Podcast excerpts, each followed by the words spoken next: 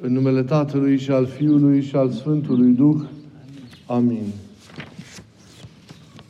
Hristos în mijlocul nostru. Iubiților, Evanghelia rânduită spre lectură astăzi este un fragment din rugăciunea arhierească, așa numită de către teologi, pe care Mântuitorul a înălțat-o către Tatăl în seara zilei de joi din săptămâna Sfintelor Patim, după săvârșirea cinei cele de taină, înainte de a merge împreună cu ucenicii săi în grădina Ghețimani, unde a avut loc agonia urmată de prinderea Mântuitorului. Practic este un text pe care îl găsim, fragmentul acesta de rugăciune, în Evanghelia Sfântului Ioan, în capitolul 17. Întreg capitolul 17 are ca și conținut această rugăciune, care cuprinde în sine, cum știm prea bine, o mare bogăție, o inestimabilă, un inestimabil tezaur. Textul acesta are așadar și el însuși multe eh, lucruri frumoase și adânci care se pot medita. Eu doresc la două, asupra a două teme să mă opresc astăzi și să le accentuez pe acestea în mod special. Prima este legată de viața cea veșnică, pornind de la cuvântul cu care s-a și început această pericopă, aceasta este viața veșnică, să te cunoască pe tine singurul adevăratul Dumnezeu și apoi vreau să vă pun la, la inimă câteva gânduri despre unitate. Ultimul cuvânt din textul lecturat astăzi fiind această rugăciune, păzește-i pe ei, pe ucenicii mei de acum și din totdeauna, ca să fie una așa cum eu sunt una cu tine. Iubiților, ideea vieții cele veșnice străbate întreaga Evanghelie, fiind considerată realitatea esențială, darul cel mare pe care Domnul ni-l oferă prin venirea sa în lume și prin tot ceea ce El a săvârșit pentru noi. S-a scris și s-a vorbit mult și se vorbește mult despre viața veșnică, despre această minunată comoară ascunsă în țarină pentru care ar trebui, cum zice Evanghelia, să vindem totul și să cumpărăm acel pământ ce o acoperă. Unicul gergesar, singurul lucru care în cele din urmă contează atunci când cortina cade peste istorie. Să ne amintim de acel tânăr dintr-un alt text evanghelic care, foarte preocupat, a venit la Isus și l-a întrebat ce trebuie să fac, Doamne, ca să moștenesc viața cea veșnică. Această, vedeți, preocupare extraordinară pentru unicul necesar, viața veșnică. De a avea și noi această preocupare atât de importantă, mereu în noi. Însă, din nefericire, suntem distrași de multe ori de atâtea alte preocupări, de atâtea alte urgențe legate de registrul de aici al vieții și al existenței, încât această preocupare, abia dacă își mai face cumva loc în viața noastră. De foarte multe ori este în acele cetera de la bagajul, din bagajul existenței noastre. Și nu ar trebui să fie așa. Nu ar trebui să ne pândească vreun sfârșit ca să realizăm cât de importantă este preocuparea pentru viața noastră, pentru viața noastră veșnică. Ea trebuie să existe în noi înainte de orice, în fiecare zi, în fiecare moment, străduindu-ne să o cunoaștem, străduindu-ne să, să ne umplem de ea, străduindu-ne să, să, să fim înscriși în ea. Toți cumva alergăm așadar spre ea, o căutăm, tânjim după ea, intuindu importanța, dar oare înțelegem cu toții ce înseamnă ea, ce este ea? Expresia aceasta, viața veșnică, nu înseamnă, cum probabil mulți dintre noi înțelegem, doar viața care vine după moarte. Nu înseamnă viața care urmează ieșirii noastre din această lume. Ca și cum ce este aici se încheie și pornind de la acest sfârșit se deschide o altă perspectivă. Ca și cum ce este aici este trecător și se epuizează într-un moment sau altul, iar apoi ce este veșnic vine. Viața veșnică este, iubiții mei, însăși viața. Este viața adevărată. Este viața care vine de sus, de la Dumnezeu, viața care e proprie lui Dumnezeu și care se revarsă și peste cea de aici, peste viața aceasta imediată, din trup, o ridică și o împlinește. O umple de energiile sale nesfârșite și îi dă această perspectivă nesfârșită. Viața noastră se umple de Dumnezeire. Devine ea însăși o viață veșnică care poate să fie deja trăită în trup, deja experimentată, chiar dacă noi suntem încă în realitățile, în realitățile de aici și, și, și nu ne-am mutat. Astfel, viața veșnică poate fi trăită în timp, neputând fi distrusă de nimeni, de nimic, nici măcar de moartea fizică. De unde luăm această viață noi? De unde o agonisim? De la Domnul însuși, care este izvorul acestei vieți. Ce ne spune Mântuitorul? Cel ce crede în mine, chiar dacă moare, va trăi. Și oricine trăiește și crede în mine, nu va mai muri în veac. Omul dobândește, iubiților, prin urmare, viața veșnică prin întâlnirea cu cel viu, prin cunoașterea celui viu, în sensul pe care Vechiul Testament îl conferă acestui substantiv, cunoaștere. Și înțelegem nu atât un demers rațional, un demers pozitiv, un demers intelectual, cât un eveniment interior care presupune întâlnirea, relaționarea și în comuniunea profundă și unirea cu o persoană. Iar Domnul e persoană, Dumnezeu e persoană. Trăirea de negrăit a lui Dumnezeu în inimă dă cunoașterea sa. În parte, bineînțeles, pentru că El este sfârșit, iar eu sunt finit, mic, închis în parametrii acestei existențe. Dar acest Dumnezeu mi se face accesibil în Cel pe care El l-a trimis. Mi se face accesibil în Fiul Său, Domnul nostru Isus Hristos. Și datorită legăturii mele cu Domnul, eu ajung ca să îl cunosc pe Tatăl. Nu am altă cale pentru a ajunge la Tatăl. Nu există un alt acces pentru a-L întâlni pe Tatăl decât Fiul. Fiul e poarta către Tatăl.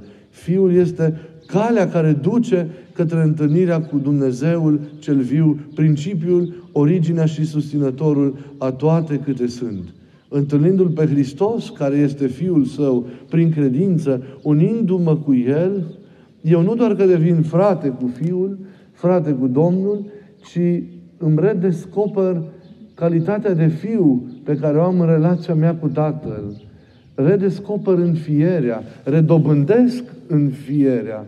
Mă așez și eu ca și fiul într-o relație filială față de Tatăl. O relație din care eu am căzut datorită, știți, prăbușirii de la începutul istoriei a lui Adam. Îl redescoper pe Dumnezeu ca și Tatăl din interiorul acestei legături pe care Fiul o are cu Tatăl. Intru în originea Tatălui, intru în originea Fiului împreună, ă, împreună cu El și pătrund astfel în Tatăl.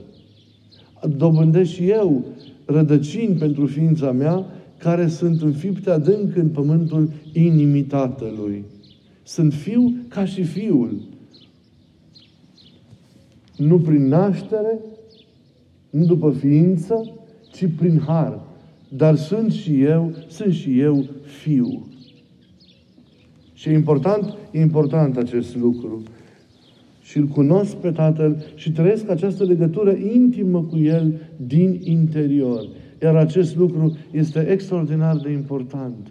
Aceasta e viața veșnică. Vedeți, cunoașterea lui Dumnezeu, cunoașterea Fiului, legătura vie cu El, pe care eu o trăiesc în fiecare moment, în fiecare, în fiecare zi a vieții mele și care transcende timpul acesta al vieții mele și care umple viața mea și îi dă un sens.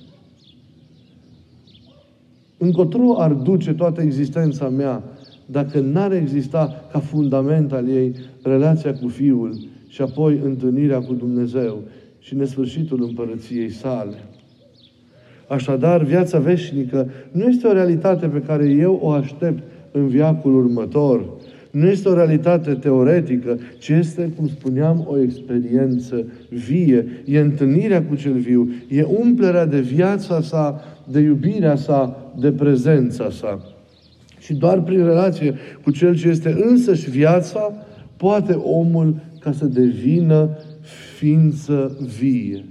Nu suntem vii doar pentru că avem viața aceasta din trup, viața aceasta biologică, viața aceasta fizică imediată, ci vii cu adevărat, să nu uităm, suntem în măsura în care viața lui Dumnezeiască și nesfârșită se sălășluiește în noi. Suntem vii atunci când avem în noi viața lui Dumnezeu. El este Cel care le face vii cu adevărat. Chiar și înainte de a descoperi, ne-a descoperit Domnul aceste lucruri, și în filozofie bunăoare ele au fost intuite. La Platon bunăoare poate fi întâlnită ideea că omul poate să devină nemuritor unindu-se cu ceea ce este nemuritor. Cu atât mai mult primește în el adevărul, se leagă de adevăr, aderă la el, cu atât mai mult trăiește prin referire la acesta și este umplut de ceea ce nu poate să fie distrus. Cu atât mai mult în credință, iubiților, e valabil acest principiu. Omul găsește viața adevărată când se alipește de Cel care este însăși viața. Relația cu cel viu oferă acea viață pe care nici o moarte nu o poate lua, nu o poate răpi. La cina acea de taină, Mântuitorul le spune ucenicilor săi, eu trăiesc și voi veți trăi. Eu sunt viu și voi veți fi vii. Așadar, pentru ucenicul lui Isus din totdeauna este sau ar trebui să fie propriu faptul că trăiește, că e viu prin Domnul său, că dincolo de simpla sa existență imediată, a găsit și a îmbrățișat viața nesfârșită, viața de plină, viața indestructibilă. Suntem noi, iubiților, astfel de ucenici, astfel de ucenici vii? Avem noi în noi această viață? Cât de vii suntem?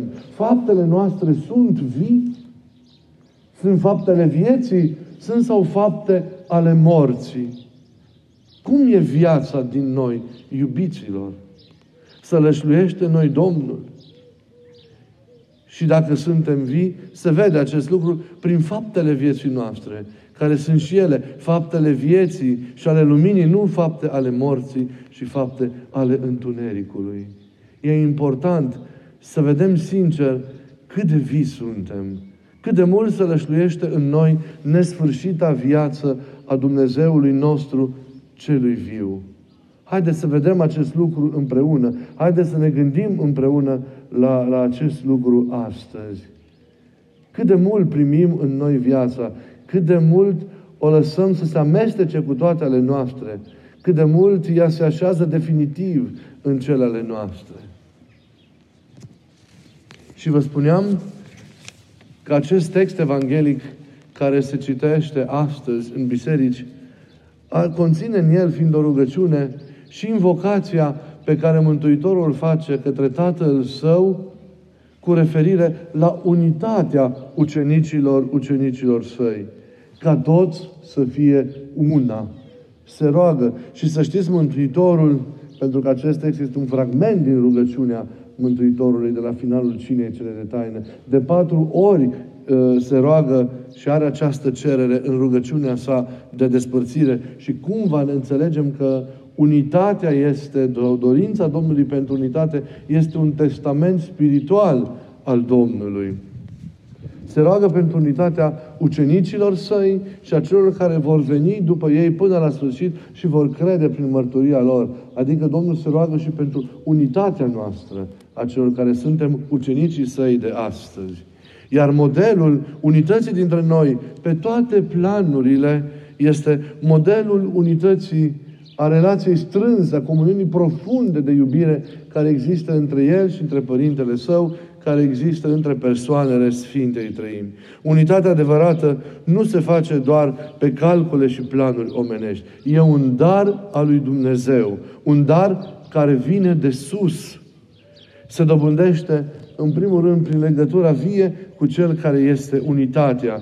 El e iubirea desăvârșită, iar iubirea generează, iubirea creează mereu unitatea. Dacă ești cu adevărat în Duhul lui Isus, în logica Lui, dacă trăiești cu adevărat în El, vei fi tu un factor de unitate pentru oamenii din jurul tău. Vei ști tu de la sine să trăiești unitatea cu cei din jurul tău și să o construiești pe toate planurile în planul vieții familiale, în planul muncii tale, în planul relației cu comunitatea, cu lumea întreagă, dar și în planul vieții tale interioare, depășind și anulând toate prăpăstile care există și acolo în urma căderii, între minte și inimă, între rațiune și inimă și așa mai departe. Vei deveni un factor de unitate pentru că îl trăiești pe cel care este cel viu, trăiești pe cel care este iubirea ce creează mereu unitatea. Și apoi, unitatea se dobândește de către noi prin cultivarea propriei firi. Noi moștenim de la Adam o fire răzvrătită, o fire care se răzvrătește nu doar împotriva lui Dumnezeu, ci și împotriva semenului, împotriva lumii din jurul său, într-o formă sau alta, o fire nemulțumită, o fire capricioasă, moștenim o fire egoistă, conflictuală, irascibilă. Uitați-vă câte conflicte sunt în jurul nostru. Uitați-vă câte conflicte sunt în noi înșine. Că probabil datorită conflictelor dinăuntru nostru există atât de multe conflicte și în jurul nostru. Uitați-vă unde s-a ajuns de multe ori cu lumea. Ei, datorită acestei neputințe de, de, de, de, de a lucra asupra propriei firea omului, s-a ajuns, s-a ajuns așa. Așadar, stând, nu doar stând în legătură cu Domnul, dobândim unitatea aceasta, ci o dobândim conștiința aceasta și, și, și faptul că suntem factori unității, ci și luptând noi cu toată încordarea voinței noastre asupra proprii noastre firi. O inimă egoistă, o inimă egoistă nu va produce unitate, ci va produce mereu dezbinare pentru că se slujește doar pe ea. Iubirea este cea care creează unitatea. De aceea este nevoie de biruirea păcatului în noi, este nevoie de cultivarea virtuții și, în primul rând, de cultivarea smereniei, a dispoziției slujitoare față de, de celălalt. Să poți să, să, să-l iubești pe celălalt atât de mult încât să te dai la o parte, să-l lași pe celălalt, să-l valorifici pe celălalt, să-l prețuiești pe celălalt, ideile lui, modul în care el vede lucrul așa cum le-ai prețui pe ale tale. Nu e ușor să creăm unitatea, dar este un lucru atât de important pentru noi, pentru că este important pentru Domnul nostru, pentru că este testamentul său spiritual. Și culmea, uitați ce am făcut noi creștini în timp, din dorința cea mai mare a Domnului de a fi una. Uitați-vă câte biserici sunt, Uitați-vă cât de mult ne-am dezbinat, uitați-vă cât de dezbinat suntem în propria noastră biserică, uitați-vă cât ne dezbinăm de mult în, în, în propria comunitate, cât ne dezbinăm în propriile noastre familii, cât ne dezbinăm la locul nostru de muncă, cât de dezbinați suntem noi în propria noastră ființă. Să fim cu toții legați prin iubire. Să descoperim această iubire care ne leagă, care ne transformă să luptăm să fim una cu Dumnezeu și una împreună cu, cu ceilalți. Lipsa iubirii, să nu uităm, pentru că ea este testamentul spiritual al Domnului, lipsa unității ucenicilor este un mare scandal pentru cei care nu cred, pentru cei care stau departe și privesc la modul de a fi.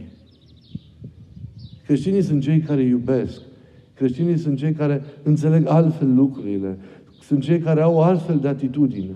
Nu există răutate, nu există mânie, nu există supărare, nu există scandal care să pornească de la creștini. Așa ar trebui să fie creștini adevărați. Din păcate, atâtea lucruri le-au pornit de la creștini în istorie. Și de aceea, cumva, poate pe bună dreptate, ne-am descalificat în fața lumii, în fața așteptării lumii. Dar e important, măcar astăzi, noi, cei care poate înțelegem și vedem lucrurile altfel, să dăm un semnal bun despre ce înseamnă cu adevărat a fi ucenic al lui Hristos. Iată, ucenic e cel care îl cunoaște pe cel viu, care are viața veșnică în el, care e viu. Ucenic e cel care se luptă să construiască unitatea cu toți cei din jur.